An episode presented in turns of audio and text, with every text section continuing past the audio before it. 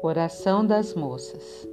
Sou uma filha amada de pais celestiais, com natureza divina e um destino eterno.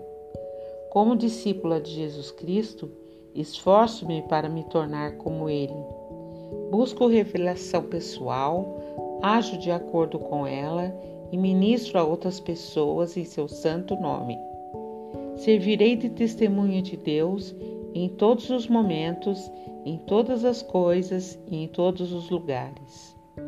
Ao me esforçar para me qualificar para exaltação, dou valor à dádiva do arrependimento e procuro melhorar a cada dia.